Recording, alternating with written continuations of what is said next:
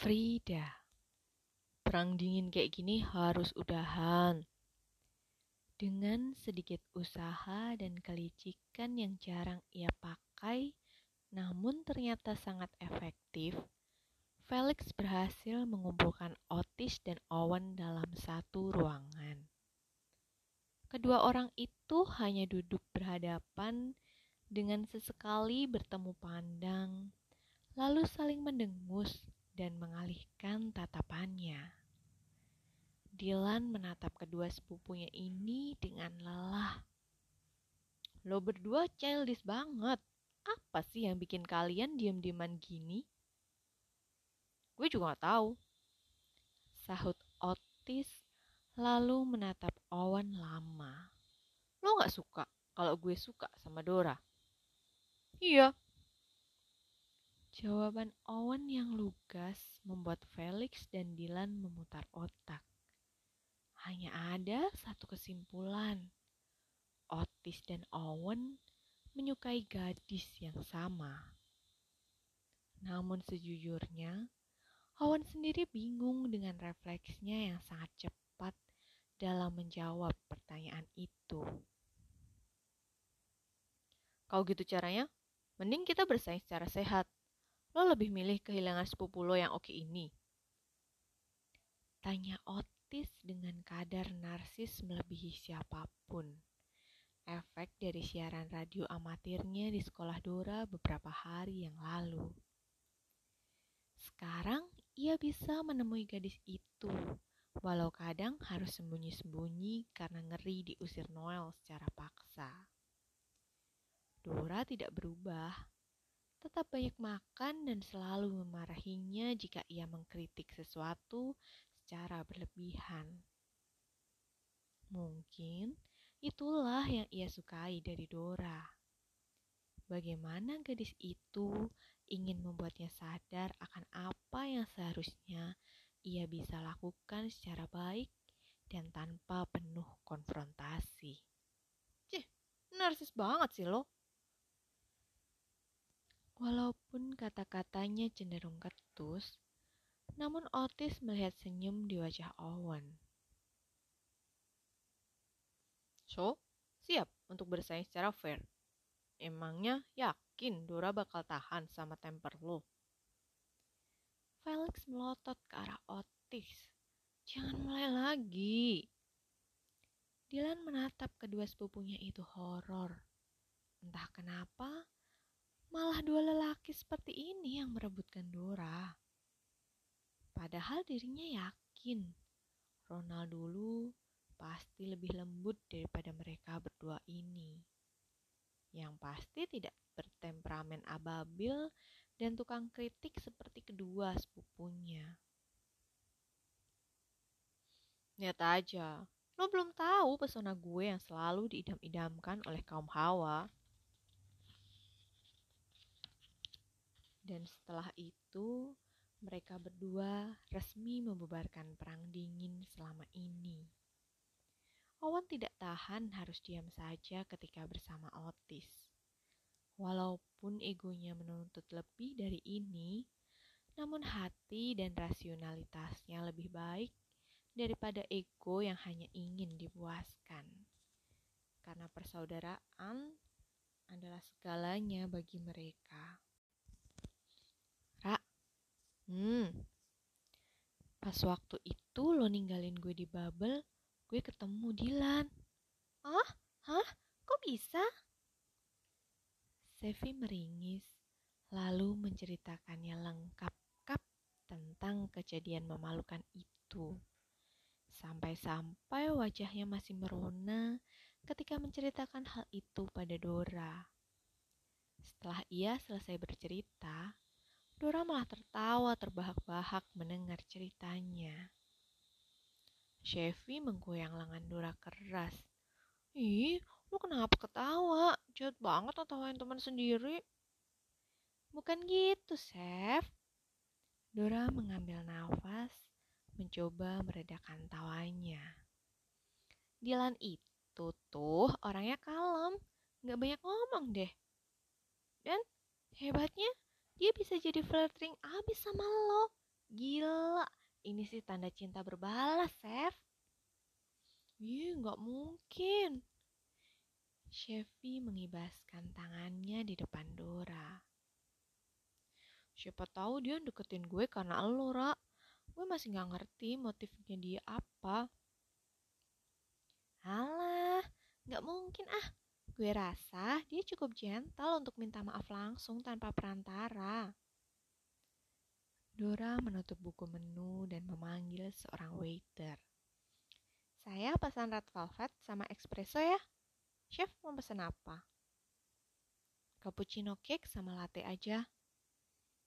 Setelah mencatat pesanan mereka, waiter tersebut berjalan kembali ke dapur, meninggalkan Chevy dan Dora yang kini sedang menghabiskan waktu di kafe bukit untuk mengerjakan tugas bahasa Indonesia mereka.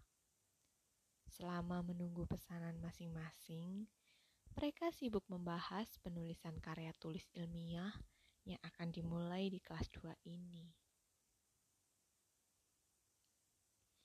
Silahkan. Dora merapikan alat tulisnya dan memasukkan kertas selama waiter tersebut menata piring-piring di meja mereka. Gue minta maaf, Ra. Dora mendongak, mendapati waiter yang tadi mengenakan topi, kini melepas topinya dan menunjukkan wajahnya dengan jelas. Dilan. Gue udah capek denger orang-orang minta maaf.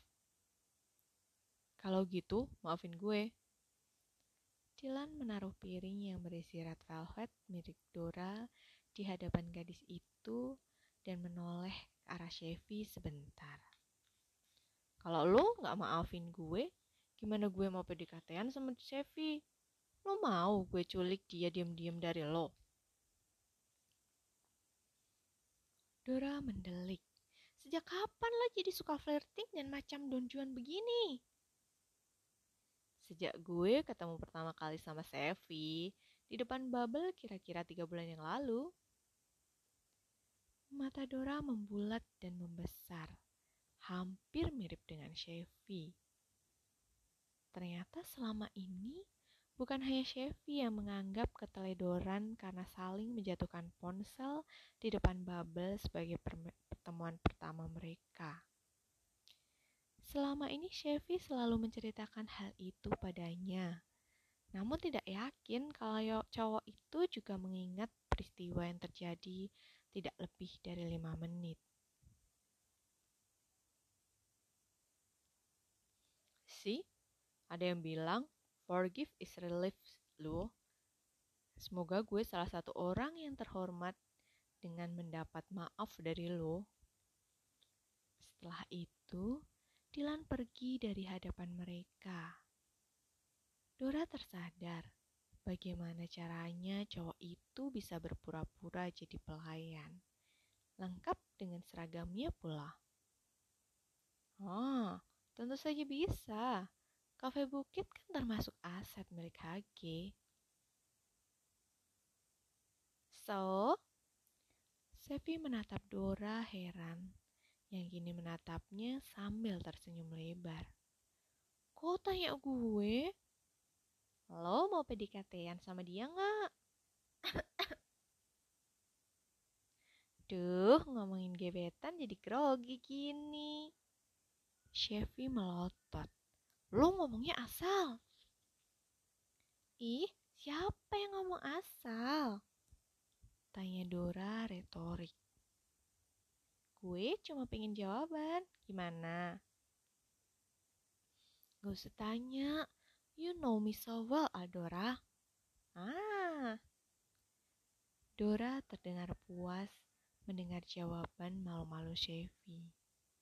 Dora melongok ke sekeliling kafe dan mendapati Dylan duduk di meja tempat mereka pertama kali bertemu. Dengan tidak tahu malunya, Dora berteriak dan mengabaikan situasi kafe. Mas Dylan, permintaan maafnya diterima. Silahkan ajukan proposal pendekatan ya. Ra, buat lo, Ronaldo kayak apa sih?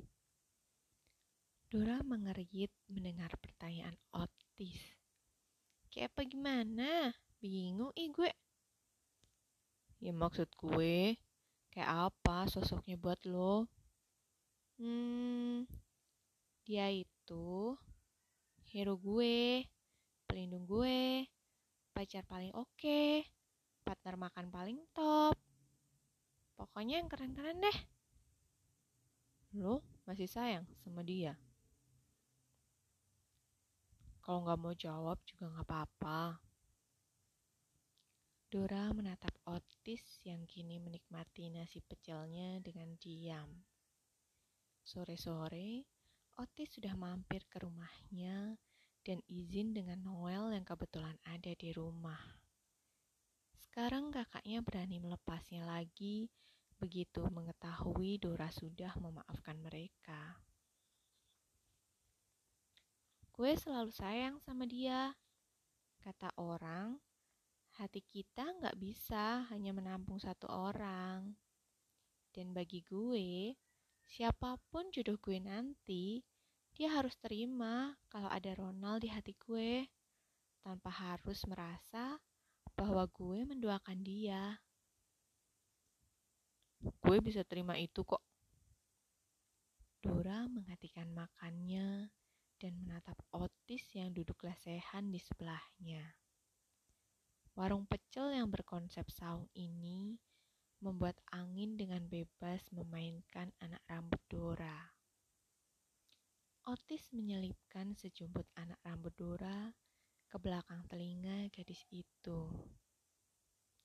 Gue bener-bener sayang sama lo. Gue bisa menerima siapa pun yang ada di hati lo. Otis. Otis menggelengkan kepalanya cepat. Gak usah komentar apa-apa atau merasa terbebani untuk menjawab. Karena gue gak menanyakan apa pun yang bisa bikin lo pusing tujuh keliling. Lo gak salah milih orang. Gue tuh lain banget, Tis. Dan gue kan merasa pingin bunuh lo terus kalau lo ngeritik nggak ada habis-habisnya. Otis tertawa.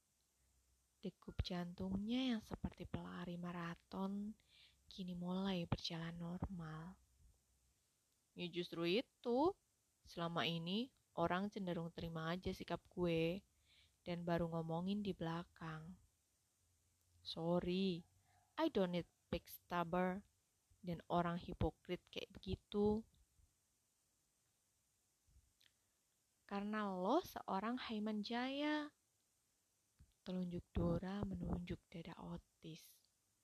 Maka sebagian dari mereka menganggap lo gak patut untuk dikritik balik. Padahal, hmm, siapa sih Otis itu? Gak kenal deh ah. Jalan lo, gue baru aja nyatain perasaan gue dan lo lo udah ngehina gue ah tapi Tis potong Dora pada Otis yang sibuk membuatnya kesal dengan mengacak-ngacak rambutnya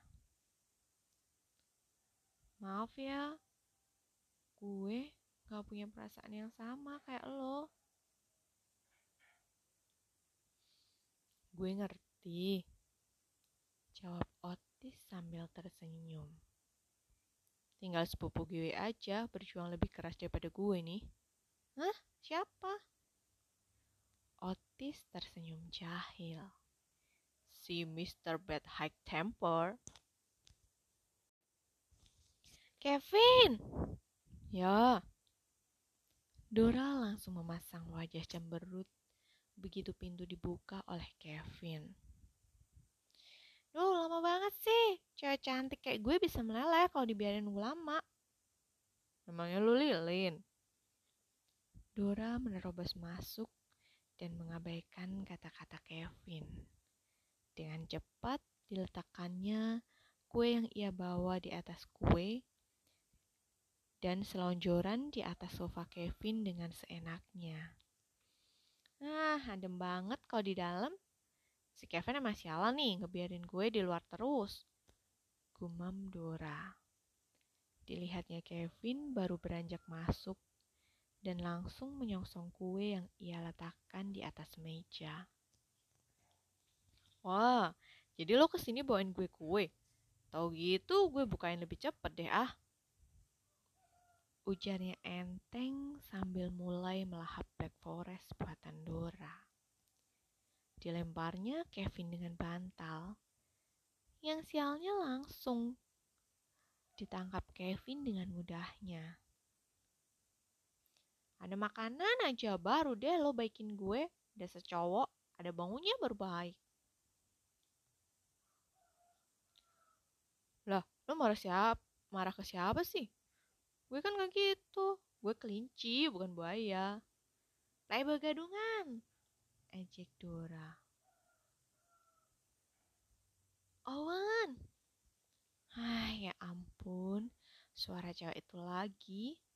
Batin Dora kesal, namun tetap pada posisi selonjorannya. Serah deh dia mau ngapain.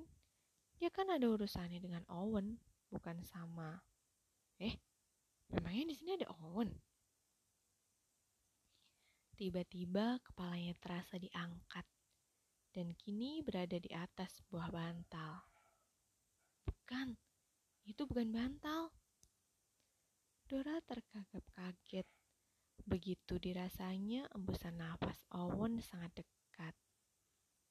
Kepalanya kini sudah berada di atas pangkuan Owen. Oh Tuhan, gue perlu bantuan lo.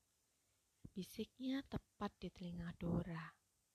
Setelah ini selesai, kita harus bicara.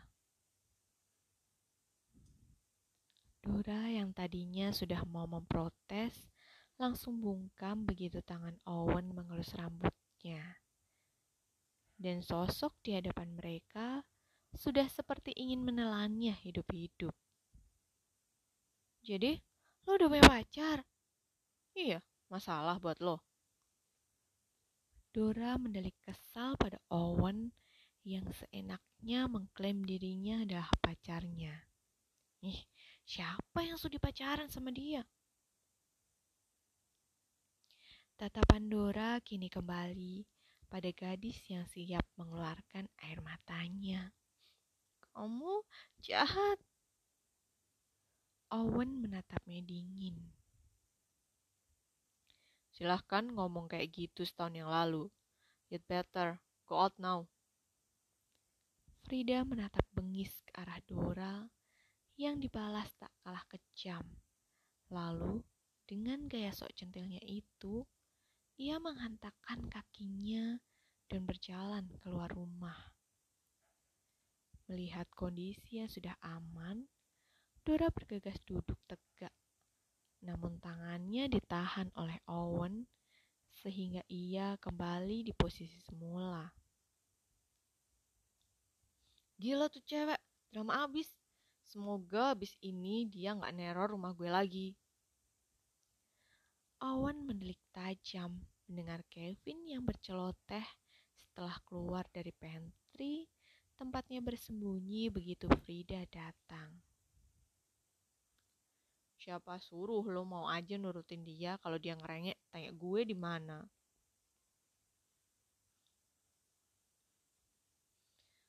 Lo asli nggak bakal tahan kalau denger rengekannya langsung. Yang ada, lo bakal ngasih apa pun yang dia tanya. Tatapan Kevin terkunci pada mereka berdua. By the way, Dora, lo bisa dijewer Noel kalau ketahuan kayak begini. Wajah Dora langsung memerah, lebih merah dari skala seafood yang direbus. Dengan cepat, ia langsung bangkit dan berdiri menjauhi Owen. Gue pulang dulu ya. Ra, kita harus ngomong. Gue gak punya waktu. Setelah itu, Dora langsung berlari meninggalkan Kevin dan Owen. Owen menatap Kevin kesal. Bagus ya, lo udah ngirim Frida balik ke hidup gue dan sekarang bikin Dora pergi tanpa gue ngomong apa-apa ke dia. Kevin hanya bisa mengacungkan dua jarinya, menempuh jalan damai menghadapi Owen yang kini benar-benar geram terhadapnya.